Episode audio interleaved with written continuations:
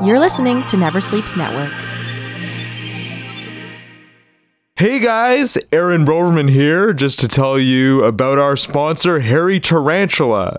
Hairy Tarantula is our original sponsor. They're the OG sponsor. They were here in the very beginning when we were just a fledgling comic book show done out of some guy's bedroom. But they have some amazing product for you. Just go down to their store at 3456 Yonge Street and you can get your role playing games, you can get your comic books, of course, you can get your tabletop games. They have everything. We got Pokemon cards, we've got Star Wars miniatures. They just have everything that you could possibly want. Plus, Leon, their owner, is an amazing dude. He uh, he's very honest and uh, he'll get you everything you need. And uh, they have an amazing new space there at 3456 Yonge Street. So you got to go down. You got to check out their merchandise. Sometimes they have weekly live role playing games, some Magic the Gathering stuff. They're doing championships all the time. You've probably seen a lot of their stuff on our social media because we try to promote them any way we can because without them, we wouldn't be able to put this podcast together for you. So please, if you're local to Toronto, and even if you're not, look them up at www.harryt.com and uh, check them out at 3456 Yonge Street and tell them Aaron sent you.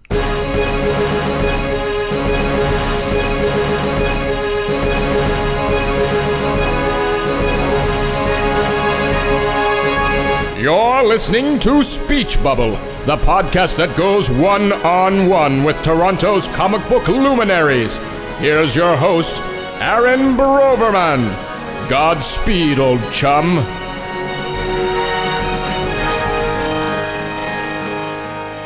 Hey, fan people! Welcome to another episode of Speech Bubble. I am your host, Aaron Broverman, and we are live from the beautiful Hairy Tarantula in Toronto, Ontario, Canada, at 3456 Yonge Street. We are celebrating their grand opening of their newest location. It's their Halloween party as I'm talking to you. We have great sales. We have people in costume. We have uh, there's people dressed up as like starfighters. There's zombies around here. Let me just set the scene for you for the people listening at home. Uh, yeah, it, it is Halloween. I believe there's a haunted house uh, in the basement, and if, if people wanted to try that. But uh, this is one of the f- first live broadcasts that we're doing from this new location, and we hope to do more uh, in the future. Of course, if you're not new to the podcast, you know that Speech Bubble is on Never Sleeps Network at neversleepsnetwork.com. You can also follow us on Facebook and Instagram and Twitter at Speech Bubble Pod. We also are available on Apple Podcasts, Stitcher, Spotify, and Google Play if you want to download and subscribe. If you are subscribing, don't forget to like us and send us a review. If you do review our podcast on Apple Podcasts, let us know through our Facebook page, and I will send you a free comic from my personal collection. Anyway, let's get into our show. Today, our guest is Attila Adorjany. Attila is an artist. He does all kinds of things. He's known for his uh, critically acclaimed Shuster nominated comic, Metaphysical Neuroma. He's done some stuff for the now defunct Speakeasy comic publications. He's worked for all kinds of people from Warner Brothers, a lot of corporations. He does motion graphics. He does all kinds of things. And his newest project is very exciting. It's called Tilty Toys. And Tilty Toys, he's making all kinds of figurines. He's working on a set of figurines called the Dirty Dozen, which are like mutant donuts, basically, that are part of some sort of genetic experiment. And uh, you can get those on his website. He's done toys, like I'm looking at like a, a mutant version of Hello Kitty right now in front of me. you got to check that out at tiltytoys.com. I got to talk to him about that kind of stuff. So, welcome, Attila. How are you?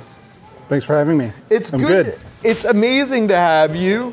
Uh, before we get into all the stuff that you do, and you're you're mega talented, we got your Thank you, comics out here uh, for people to see if they're with us at Hairy Tarantula. Let me get into. Your name is Attila, right? Attila the Conqueror. How did your parents arrive at Attila as a name for you? They're Hungarian. So Okay. Attila was kind of a, a natural fit kind of name. Right. Uh, uh, odd here, but pretty common in, in Hungary. Do you get like uh, reactions or associations with Attila the Hun? Every time. Okay, It's because it's because of the way I look, right? I Right. got this whole deal That's awesome. So where did you grow up? here in Toronto. Here in uh, Tor- but I spent my teen years in Australia, and I've sort of bounced back and forth uh, a little bit. What brought you to Australia? Family again.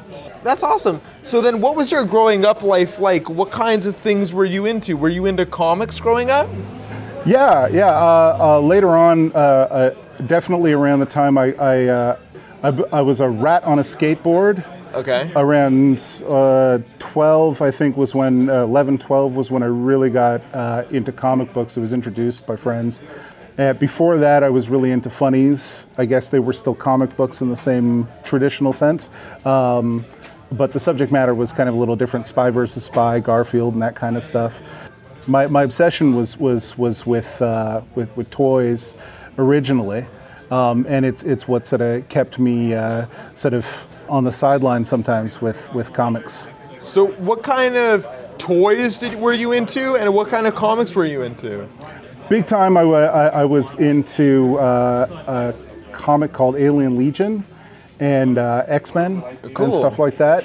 what era of X-Men is this around, you think? Like the John Byrne era? Uh, I'm going to say issue 314 or something like that Oh, was the very first one I've got to pick up and look at Nice. and go, my God, what is this? Right. And then I just went a little whole hog after that. nice, nice. And with toys, uh, a lot of people know my Transformer tattoos, so so I, I would say Transformers, but Transformers was it was a gateway drug because because there, there was GI Joe and Muscle Muscle the Kajiki Men, Right, right, little yeah. guys, and Battle Beasts. I gotta say, Battle Beasts were the ones that really anything that was was this this sort of size that was you know in your hand size was the stuff that I really like. I don't know why, but it was like I could put a bunch of them in my pocket, get on my skateboard, go off, play video games in the arcade, and have them there with me and stuff.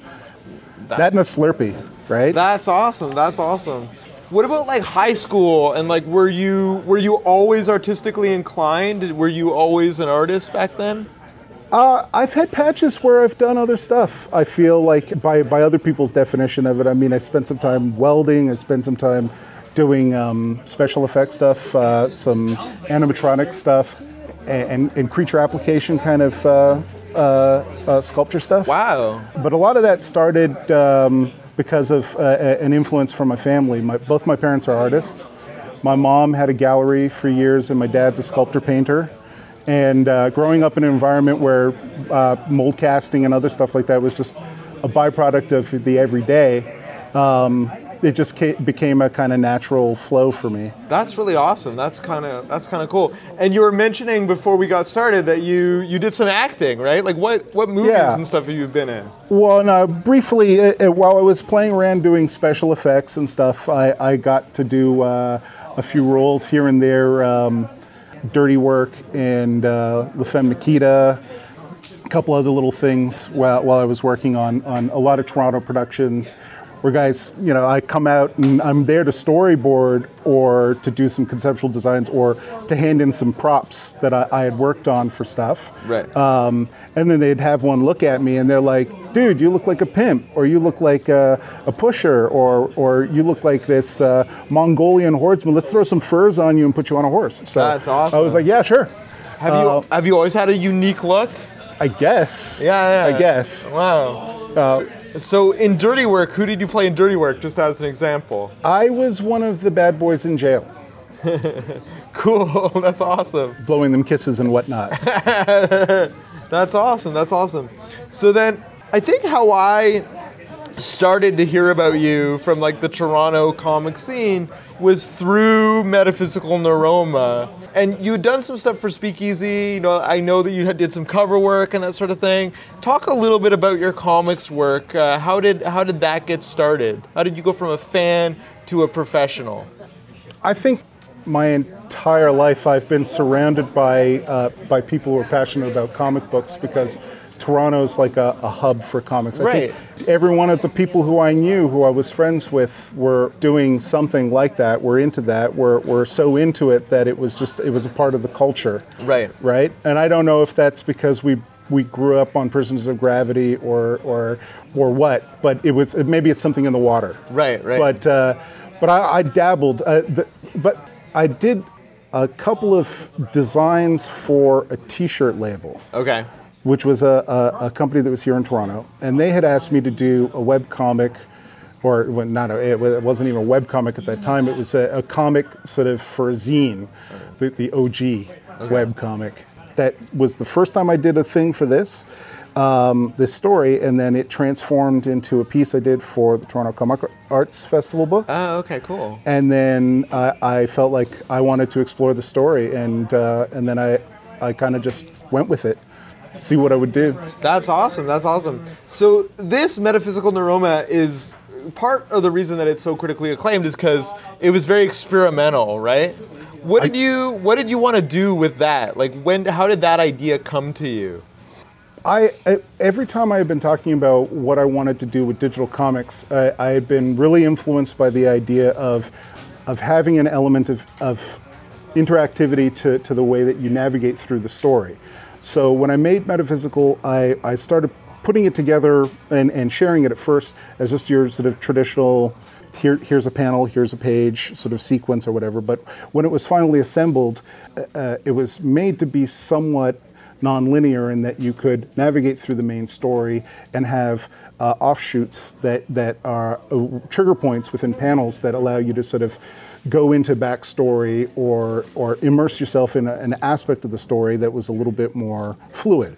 Right. A fluid narrative, but done through interactivity. And most of what I was doing was trying to find those, those, those beats, the moments between panels to find expressions about how some of the, the text, the narrative comes in, um, and how they meet each other, uh, creating sort of sub narratives sometimes as, as panels uh, or, or, or sequences sort of emerged from other parts of it or evolved. So with metaphysical neuroma, you'd click on a panel and it would take you in a whole different direction. It'd be kind of like a choose your own adventure sort of thing. Yeah, sometimes it, it would even break the menu and uh, and lead you in a puzzle that you could uh, you could find hidden elements and, and hidden sequences and stuff. That's awesome. That's really cool. That's cool. And like, how long did that run for? The the biggest chunk of it I did between 2008 and 2011. Right. Um, but then maintaining it and uh, and trying to update the website became a little bit of a, a terror when the mobile platform uh, played in. And it means that I have to completely reprogram everything, rethink which way the window is, even your horizontal, um, vertical navigation thing ta changes the entire thing. But it also it, it, it changed the way that everyone's interacting with narrative online. Right. So it just became a, you know, a blip in time for me of something I did, and now I'm, I'm experimenting with my next chapter on Instagram because I feel like that's That's that's the next thing. where things are at. And I mean, if people don't know anything about metaphysical neuroma, uh, the first issue of it is available on Comixology. What is it about for people who are completely uninitiated? I knew I was going to have to do a space opera, something something Star Wars esque, because it was just that was in my blood. Right. And but I knew that it had to start like your Last Starfighter, your uh, your uh, Tron, the the story where you're you're a guy, uh, a kid, uh, a person who's who's there on Earth, immersed in the reality of of uh, the minutia of, of every day, right? Um, before it goes to space, right? So that you're grounded in something. And, and I knew that it, as a webcomic and doing it that way, it would be okay to, to, to do that because it could be a slow burn and, and get people there. But I have to say, when I tell people about it at a con, you've got three seconds. You go, it's a sci fi, it's a mystery, it's sort of cosmic acid and uh, and they usually go, oh, okay.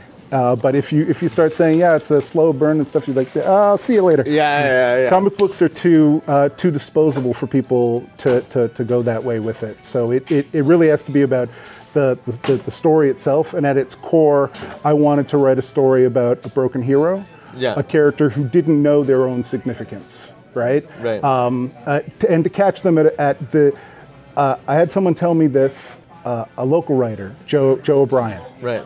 he said that every best story starts with a character on their worst day. Right. And if I could imagine what was the worst day for this guy, it was like, you're dead. Yeah. You're, you're dead or you're dying, and this is it, and you're done, and you don't even know why Right. Right? That was the worst. And I started with that panel, and the story and the narrative came from there. And I just let it sort of unfold itself. And I used the power of, of sort of jumping back and forth between the sequences, the past tense and present tense, to hopefully craft together a good story out of it. It's But- like the comic version of like Memento or something. Oh, or something absolutely. like that. Yeah, know yeah. What I mean? Yeah, yeah. Cool. I don't know if you guys ever seen that movie, but Memento, check it out. It sort of goes back and forth in memory and pieces together a story in sort of a jumbled up kind of way that Attila is talking about. But right now, like Metaphysical Neuroma is not available online. Um, do you have any plans of like relaunching it as a graphic novel or putting it back online at, at some point? Possibly. Uh, I, I, want, I want to see about putting. I've got the current chapter of what I'm working on, Right. and if if there's an interest in it, I'll definitely reshare it because I don't want to hide it from people. I gave it away originally, Right. um, because I wanted people to see it. Uh, I wanted people to experience it, but I, I feel like impermanence is is one of the best things about comic books. Right, right, for Um, sure. I, I love the 25 cent bin. I found some of my favorite comic books, it battered, in a battered condition. I took them home and I battered them further. And the notion of something just not being available anymore, not, uh, not around, or the, the ephemera, like the, the ash cans, those were the things I started chasing after. When I was going to a comic book show, I was like, no, no, no, no, I know I can get this anywhere, but I gotta go to this person, I gotta get this from them, like a junkie, because they're the only person who's giving it out, Right, right? right. And, and now I feel, I, I, I don't feel any different about it, only I know that wherever the people are is where the medium has got to go, Right. right. And if comic books is, if a traditional format comic book is your thing, Right. then I want that to be the thing that's for you. Right, right. But if you're, like so many of my friends, if you're on on a video game and you're you're there and you're doing your thing and you're not reading a traditional format comic book, how are you getting your comic narrative? Right. Right? I want the story to stay alive. Right. So that's why I'd go to Instagram, go to webcomic, whatever it is. Yeah, and you're doing really exciting things because you know part of the reason Metaphysical Neuroma isn't online is because you're focused on your new project, which is Tilty Toys. You're doing these like kind of obscure, like new artistic toys uh, that like I've never seen before. But when I saw it on Instagram, I'm like, you know, we're doing a Halloween show at Hairy Tarantula, and this is very Halloween, so we got to have you in. So talk about some of the stuff you're doing uh, for Tilty Toys. Why did you launch a whole toy company? That seems like a completely different direction. Yeah, I guess it is. Tilty Toys was, was something I needed to do because I realized part way through my journey, it just being sort of in the nebulous void, being a freelancer and, and, and, and going about doing a bunch of different things and dabbling in, in, in different areas, I realized the thing that was that was the most exciting part of what I was doing was the collaborations. Right. Right? And I that collaborative spirit was something I wanted to bring to a banner I could get behind. So um, I took my experiences with, with casting and, and sculpting and stuff that I got from special effects and, and my sort of dabbling in, in toy cutting and whatnot from years ago and brought that back in, in into my focus and just started playing around with some of that stuff and and playing around with some of the designer art community. Kidrobot did some uh, art projects, some gallery shows and Yeah, stuff. I, like the, like some of the design spaces in Toronto. I, I remember going to like a show that was basically all toys and like you know uh, like like sriracha bottles turned into toys, all kinds of like custom toys and that sort of thing. So like toys have sort of morphed into sort of the, its own art in a way, right? Yeah, yeah. In many ways, there's the there's the licensing branding side of of toys, but there's also this sort of art counterculture, Kozik Ron English side of of of the expression of of politics, social status, uh, uh, yeah, even uh, a knowing sort of sub joke within a joke or a meme has now become part of the culture of, of what toys are. Right, right. And uh, and that that's that's why I felt Tilty Toys was uh, a thing I wanted to to make happen. It was the notion of of play and play with friends that that brought me to the name uh, because Tilty was actually what uh, I, a couple of times people have had trouble saying my name. I've been called everything from uh, utility to Matilda, and uh, and a couple of times I had been tagged as Tilty, right? Right. oh, Or or or uh, Alita. Right. Um, but but Tilty has this sort of the notion of of of being slightly askew, Right. And but also there's this seesaw kind of playfulness uh, to the notion of the name, Right, right. And I wanted to embrace that and and launch with a couple of projects that were focused around artists, the culture of the art itself, the process itself, and and kaiju cars, which I think is the thing that that that you probably saw. Yeah. was was the thing that really made uh, sense to me. It was like I, I want I want to bring the love of, of this stuff together and find a way to create a project that's about the love of this thing. And so, uh, using parodies, we sort of started a mashup artist series focused on cars and monsters. Right, and that's Kaiju Cars. That's another reason I wanted to have you on because that's very Halloween. Uh, kaiju, for those who don't know, are like Godzilla, those monsters that you'd see rampaging through cities in those different movies. Those are kaiju. Godzilla is a kaiju. So tell me about Kaiju Cars. Right now, it's just on Instagram, right? You're putting up all these different monsters that people might recognize in cars, right? Driving cars. Yeah, and, and, and the cars are are, uh, are also hopefully the recognized uh, um, celebrities, as it were. Um, but it's about it's about throwing the sort of the ideas together um, and and playing off jokes where where it's it's this specific car and this specific monster together is what makes it the funny thing. Right, right, right. So And like then- you'd pair the Batmobile with a monster that would give it a new sort of significance and sort of remixing it into a new thing. Right? Yeah, like like the Back to the Future DeLorean, Right. Right, uh, the Back in Time with uh, with Brundlefly, right? And you've got Time Flies, right. Right? That's awesome.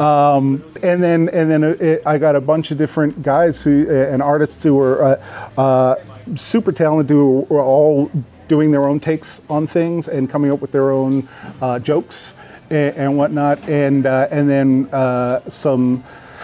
Uh, some monstrous talents that are are, uh, are redoing some of the stuff. Like the ones I'm throwing out are, are just my my everyday sketches that I'm, I'm putting out. But the final arts for the cart series are going to be all guy, uh, artists that um, I. I can't, I can't say any of them because you caught me so early on that I, I can't uh, I can't show. Uh, th- there's a few. There's just a few surfacing now. Right. But uh, we're we're still months away from having enough to actually show anyone specific stuff. right, because from Instagram, you eventually want to get it into like its own series of car toys, right? Like you want it to be like the Hot Wheels of monsters, basically. You know what Yeah, I mean? yeah, I'd love to do that. Uh, first, we're, we're, we're intending to do it as a card art series, uh, uh, collected to be uh, like your uh, Garbage Pail Kids or Mars Attacks and that kind of stuff. yeah, if if if you know the um, Odd Rods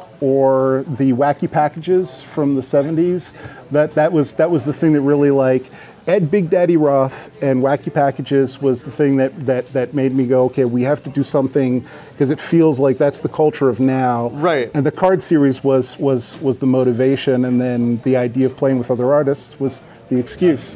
What about the Dirty Dozen? Like we have it in front of us, and let me just describe it for the audience at home.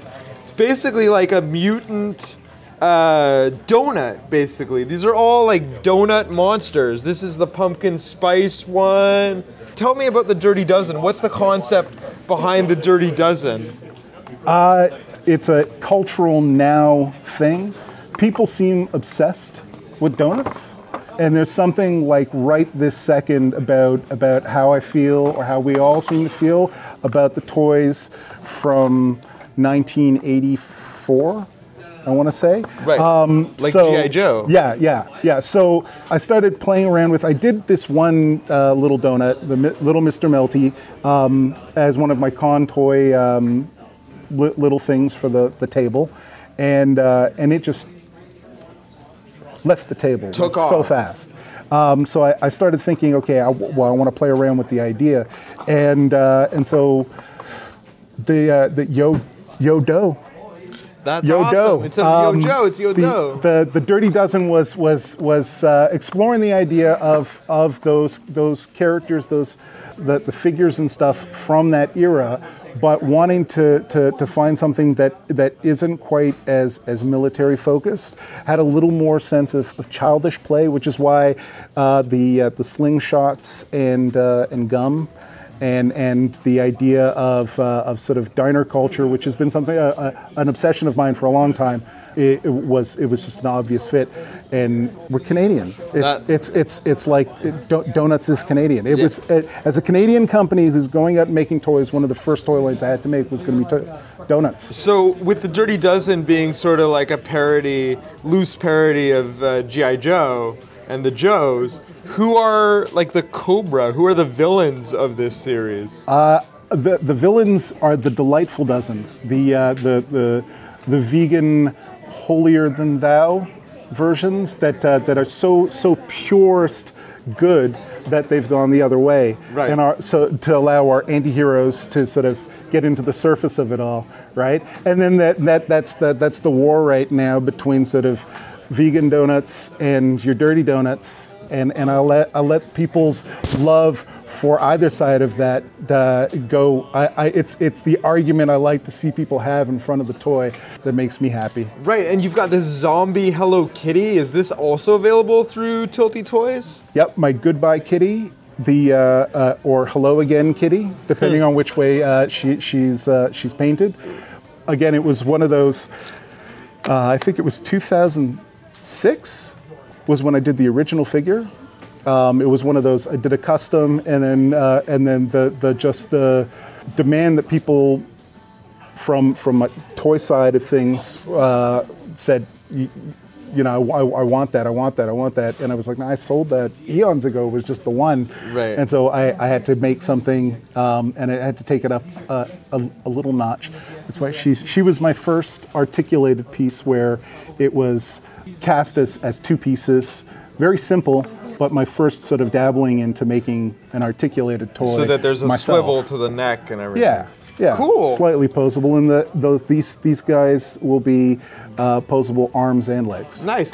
So how does the ordering for Tilty Toys work? Are you doing them like as people order them, you make them, or is it a mass production thing? Like what?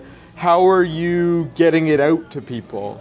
Up up until very very much like this year, I had just been doing small batches of, of a few figures whenever I felt like it and whatnot. But but with Tilty um, going in a more um, I guess serious direction, um, we're, we're starting to, to, to consider putting the, the first of, of our projects to some platform like Kickstarter, possibly Nice. for for Kaiju Cars and for Dirty Dozen, and then we'll see. It's it's about the audience reaction. Nice. So we got to follow you if we want to know what's happening. We want to support you on Kickstarter. Uh, how can people get in touch on social media? Uh, right now, heavily on Instagram Cool. uh, because I, I, I felt uh, rather than being sort of spread out on, on all the different platforms, if I just focus in one place, I might be able to uh, to bring all of the crazy things I do in under one banner. Right. Because previously I would just put something to YouTube if it was a YouTube thing or motion graphics or whatever, and Yeah. I would even leave it unlisted because there was only so many people that I wanted to share that stuff with. Right, right. So, what is your Instagram if people want to check out Kaiju Cars or The Dirty Dozen? Uh, it's Attila Adorjany. Tittle Adderjai. Okay, cool. I don't know how people are going to spell that. You want to spell well, it out? Attila was taken, um, it isn't on Patreon. Okay. I'm, I'm straight up just Attila on Patreon, but uh it's A T T I L A A D O R J A N Y. Okay, cool. And uh, if, if, if there's a simpler way to do it, I, I should be doing it, but I'm not. Right. and it seems to be the story of the way I go. nice. So, how did you gain all of these skills? Did you go to school for art? Like, you seem kind of mercenary, as most freelances, freelance people are. You're sort of all over the place. You're doing special effects. You're doing toys. You're doing comics. How did all these opportunities sort of fall into your lap?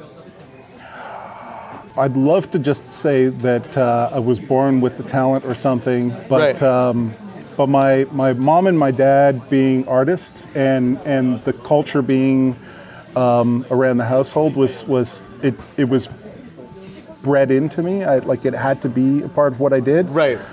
Special effects was what I decided to do because I knew that going and doing being a stuntman was was insane, uh, which is what I wanted to do up until I was about 18. Um, But you didn't want to get hurt. No, no, no. I didn't mind getting hurt. I, I mean, you know, like the skateboard and everything. I was, I was regularly getting hurt. Actually, I- when I, uh, I got hit pretty bad on a, in in a uh, on my bike, um, and and that accident was probably a wake up for both the reality I'm not going to be playing rugby for the rest of my life, and I'm not going to go off and become a stuntman. Become a stuntman, yeah. And that was about the point in time that I took a break from school. I went and started working in a mannequin factory. Uh, got some money together, came back to Canada on my own, uh, so I could go into film school because I wanted to go work in special effects. Right, right. And then I just did every divergent thing in between. That's I- amazing. Every time I had an opportunity, I said yes. I had tried different things. Every time I didn't know a program, I tried to teach myself it. Um, and, and I've just kept going ever since. Is it kind of a fake it till you make it kind of thing where like people assume you know something and you just say, "Yeah, I can do that for you," kind of thing? No, no, that, that, that is a fast way to get in trouble. Okay, okay. I mean, that, that, that is that uh, you can say that, you can put that stuff out there. Right. You know, I know everything whatever, but when, when you're faced with it and you're sitting in front of a director, they've got you in there, they've, they've paid you to come sit. you better know what's happening. you better know what you're doing. Yeah, yeah. And so most of what I've done is go, well, look, I can't 3D sculpt this for you in Sculptris or with ZBrush, but I still know how to sculpt from before because I used to sculpt, and I so I'll, I'll traditionally sculpt it for you. You can get someone who can scan it in, Right. and that's that's been sort of my relationship. Is that every time I've either been introduced to somebody or I've worked with someone, it's been off of. Uh, trading off of somebody else's opinion of me that they've they've recommended me and they've put me out there. God knows from my social media behavior, no one knows I exist because I'm on social media. I, Right. I, it, it only in the last couple of weeks have I really even started posting occasionally on Instagram. yeah, right? I, I wanted to get into that because for a while you seem to be doing a lot of stuff. You were doing covers for Speakeasy Comics. You were kind of part of the con scene uh, in Toronto. You were at San Diego for a long time, and then you kind of disappeared. So, like, what happened? Tell me about your journey. Like, you you seem to have be going along, and things seem to be going great, and then all of a sudden it just sort of exploded, and only now you're coming back. Yeah, at the same time that uh, that that everything was going in, I guess, an expected way. Uh, I was I I got invited out to San Diego, got to sit down, have a table of my own. Um, DeviantArt was uh, was hosting Artist Alley that year, Right? um, 2011, I think, and I sold out of the comic, uh, and it was fantastic. I, I had pretty much sold out everything that was on the table, but when I came back, uh, the opportunity uh, came knocking to go help in this massive corporate. Um, overhaul of a bunch of companies to, to merge and become one and the redesign process of that being a, um, a a, a designer um, and and motion graphics artist and stuff. You've known that I've done some of that other stuff, but maybe not everyone knows that. Right. Uh, it was an opportunity of a lifetime, and I just couldn't say no to it, so I, I did it. But it was kind of a, an all-engrossing couple of years worth of journey, and uh, and then it, it, it also meant that my my day job became something where I was I was having to work with with a ton of other people that were under me. I was responsible for them now uh, at the same time. So I Because you were leading this corporate rebranding thing, right? no no I, I was part of a team Oh, okay. with that, but no I, at the same time I had a company that I Oh. was running doing design work, websites, and and and um, Oh, okay. and uh, a lot of explainer videos, uh, animated films and stuff, uh, that kind of stuff. Right. But but uh, i- in the midst of all of it, I couldn't possibly do it justice to continue trying to mess around and do things on the side. So most of the people who I was working with, I just told them that it's straight up. I just I couldn't Yeah, collaborate. It's too engrossing. Yeah, Not not during that time, but but now, uh, rather than coming back and looking for a project to try and find, I was like, no, I'll come back and spearhead one and bring bring an invitation with me with Tilty Toys to get a bunch of other people out there to come play. Right, because You know? I don't know if people realize, but it's not all you. It's you, and then other people can contribute their designs to the to the Dirty Dozen or any toy project that you're doing, right? Yeah, I, well, I mean, I'm working with a bunch of people, um, and, and it's just like any other company. It's just small. It's Canadian. Uh, started it here because I, I felt like I, I needed to make something, and I needed to to make a company that had a culture behind it. Right. Because I had a kid during all of this, and that kid came to an age where she uh, she's she's getting to you know be a teenager and she's thinking about going out and working in the workforce and she's talking about the places that she could go work at and creatively here in Toronto there are there are a ton of great places but there's also there there's a bit of a a, a gap for, for some of this stuff. There aren't a lot of companies that are being made. A lot of people who work here eh, and are part of the hub work for other companies, Right, right? yeah. And I felt like I had a choice to make. I can either swing back in and go work for for all of the other companies, or try and use all of the expertise I have from from the the non art side of things as well, and try and invest myself a little in trying to create something that is that it has cultural significance. Right. The comic book was something I need. I knew I had to do for myself. Right. But I needed to then follow it up with something that I was doing for my fellow artists. Right. Right. Right. Or the comic community, or the the the, the pop culture community Right.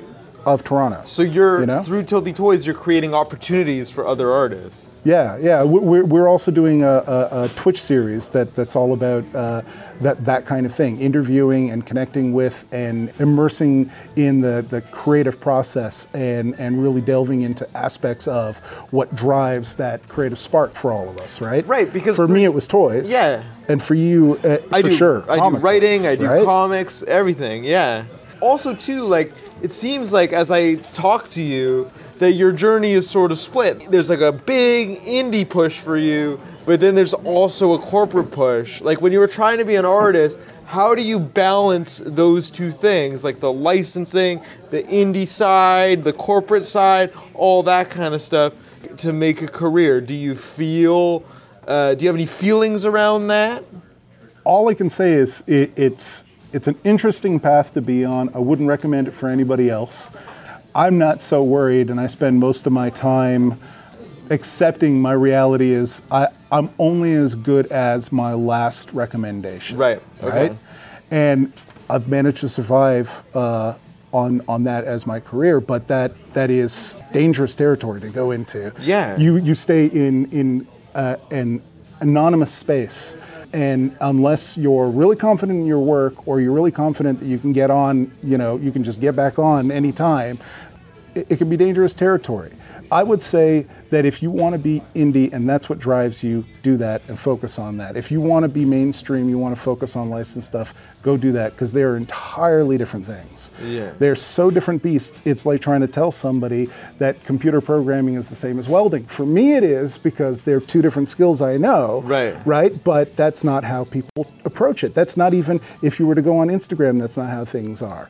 Even if I put my toy stuff in the same space as comic stuff, there are people who will unfollow me just because I'm posting stuff about toys. Because the culture is so focused at this stage. People are all about just the niche, and the niche is is everything. So in that way, I would say, unless you comfortably are in a niche. Thankfully, I'm in the niche of Attila. I'm just going to be Attila Land and do my thing.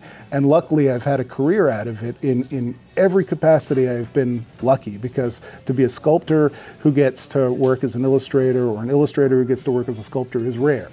Right. Most people are going to tell you, you go in, you go work for this place, and they're like, look, you sculpt, you sculpt all day, you sculpt 12 hours a day, and then you go home. And that's it, right? Right. Um, and most of the time, people will say, yeah, but it, you, that's fine that you can sculpt, but if you can't do it in, in Uh, a 3D program or three or four different 3D programs, then what good are you today? Right. Right? Because it's always evolving, it's always changing. So how are you able to find the clients who are able to think outside the box and like are willing to do it the way that you want to do it and don't require more of you than the skills you already have? mostly I would say it's it's it's the reverse of that. Often it's it's the project and the people that are behind the project that I, I end up getting involved because they know how much of a free radical thinker I am. Right. I, I approach a project linearly. If I can't do it, I get somebody else who, who can. And that's where the collaborative spirit comes in play because the thing the thing itself, the project, what you're working on becomes the focal point. It becomes that that becomes the thing that you're in pursuit of. That's awesome. Right? And and being able to reinvent yourself or being able to go, okay, well, look, this doesn't even exist yet. Right? There's a pr- project we're working on that's using Character Animator. Uh, Character Animator is uh, uh, an extension for uh, uh, After Effects where you're able to use a, a pseudo 2D, 3D rigging system to take 2D elements and assets and create live animated characters uh, from and controllable by keyboard. And, Oh, and, nice. And, That's awesome. And uh, you can rig them up sort of like a marionette, where you can sort of puppeteer uh, their motions off of your motions. Um, they had some mocap stuff that they, they shared some of the, the, the turtles doing that stuff at San Diego Oh, this last year. They Like did Teenage a- Mutant Ninja Turtles? Yeah, they did a like a round circle uh, uh, Q and A with the turtles, and the turtles were all there, Nice. uh, animated in live, being puppeteered by somebody. And, and that technology is something that I'm exploring right now. We're working on a bunch of projects with that. When we started working with it, it's, it was still in beta with Adobe, right? Right. And that's the kind of clients that when, when, when they recognize that you're, this is what you want to do this is this is where they want to go they want to create something they want to put something out there but they don't necessarily know what the technology is going to do or which direction it's going to go in. They just know that the cultural significance of the project is what's important. Right. right? And so that that usually is what dictates. When when somebody goes hey i want to go do a motion graphics video that's not usually they're not saying i want to go do a motion graphics video. That's not usually how they land on it. They come to you going look i want to make an impact. I want to do this thing. I don't want to just do a slideshow right? And that's when you go okay well have you thought about doing it this way? Right. right? And playing with new technologies is something that's just it these kind of ideas give you the excuse for being able to use them but they should never be leading the horse. Right, you right. know?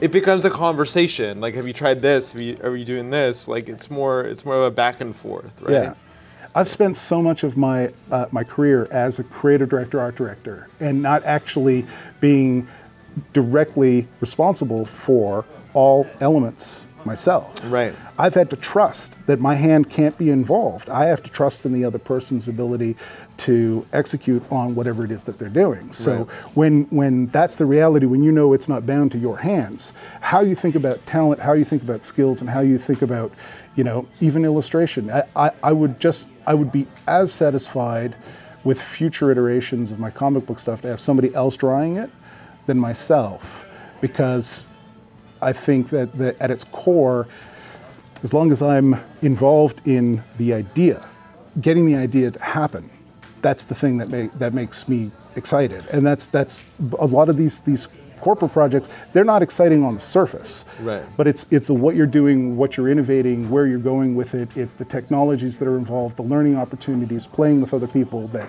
that really gets you, I guess, distracted from, you know, the, the craft. Right, or, right. Or uh, I think that, that there is there is there is a junkie in me that is a junkie for making art, and specifically there is a junkie for, for illustrating and for sculpting and so many other things. But somehow I managed to not get myself hooked on just the one drug. That's awesome. You know what I mean?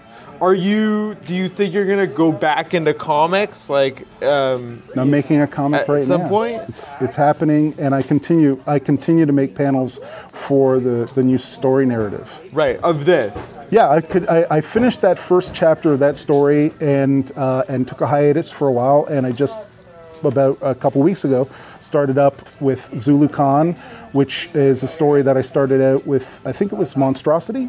Nice. Was a local anthology. uh, Yeah, I, I we've had Brian Evanue on, who's one of the editors of Monstrosity. It was basically like a monster anthology, an anthology of monster stories, right? Published by Alterna. there's an example of exactly how I have been involved in in Toronto comics. If you were to look at it in a micro, like that is a, a a microcosm for how things happen. I met Brian one time on the TTC because he was reading a comic book and I saw him reading a comic book. I'm like, dude, you read comic books?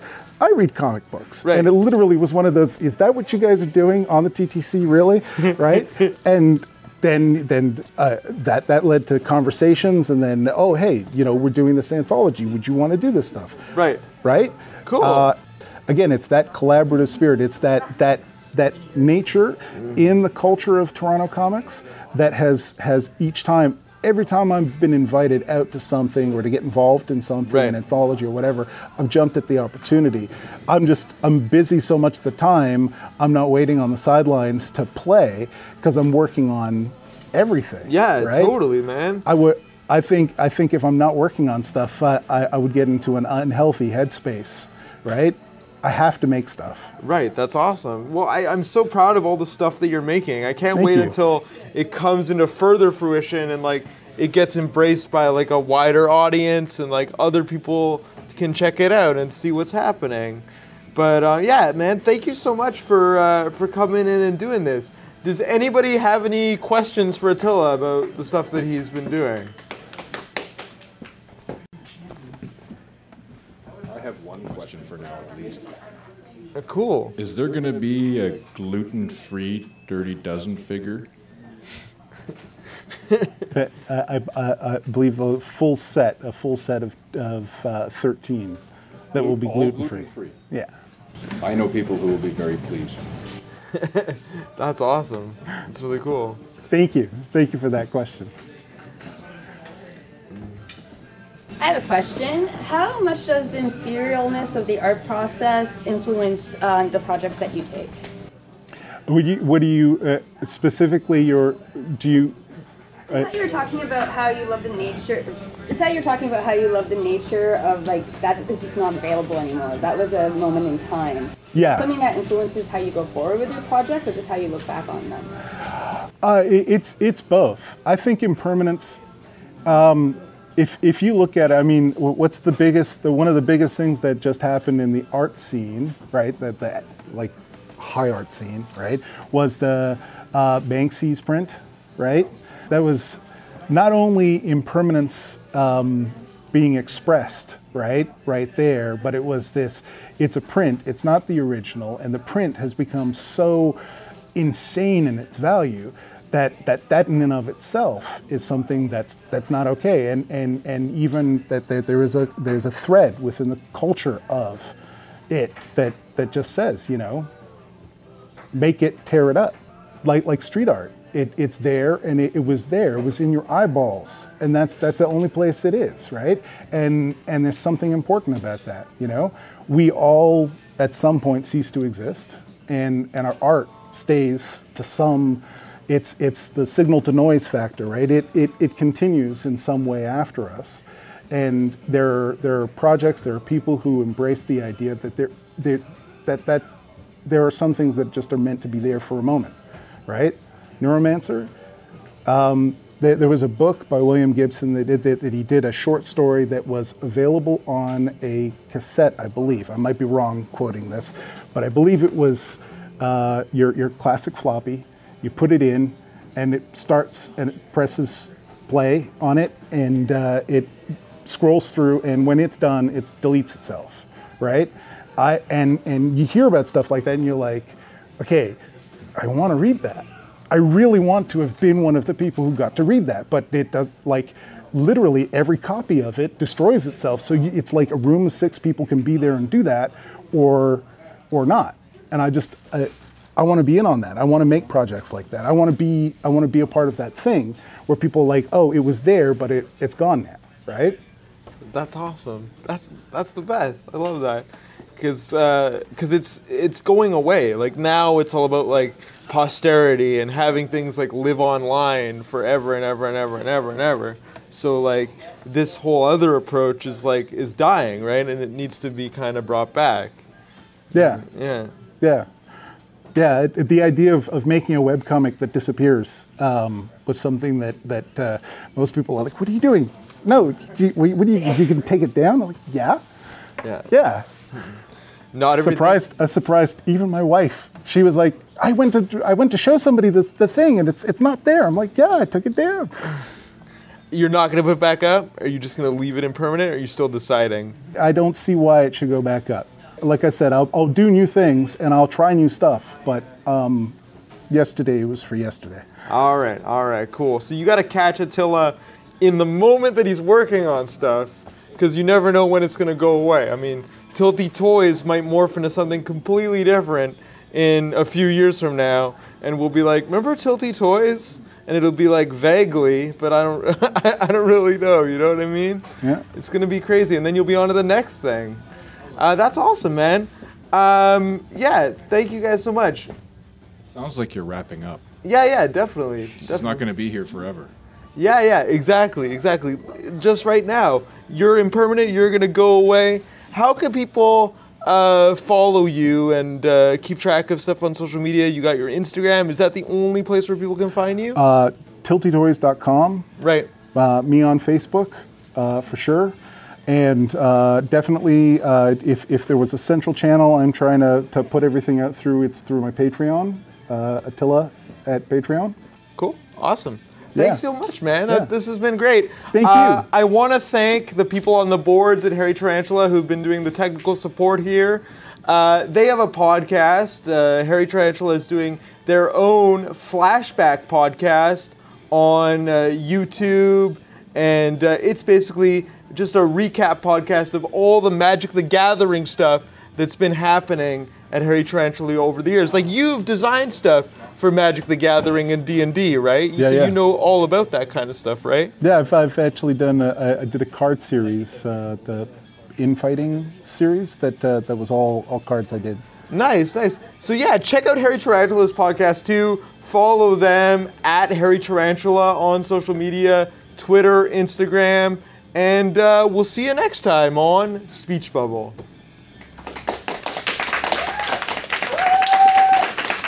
This has been Speech Bubble. See you in the future, friends. Never Sleeps Network. This has been a Never Sleeps Network production, executive produced by Alex Ross. For more information and content, visit neversleepsnetwork.com. Speech Bubble on Never Sleeps Network at neversleepsnetwork.com is executive produced by Alex Ross. Audio editing by Joseph Yanni. Social media assistance by Jamie Warner and the Social Smiths. Announcements by Craig Mayhem and Sean Ward. Logo design and graphical assistance by Brittany Tice.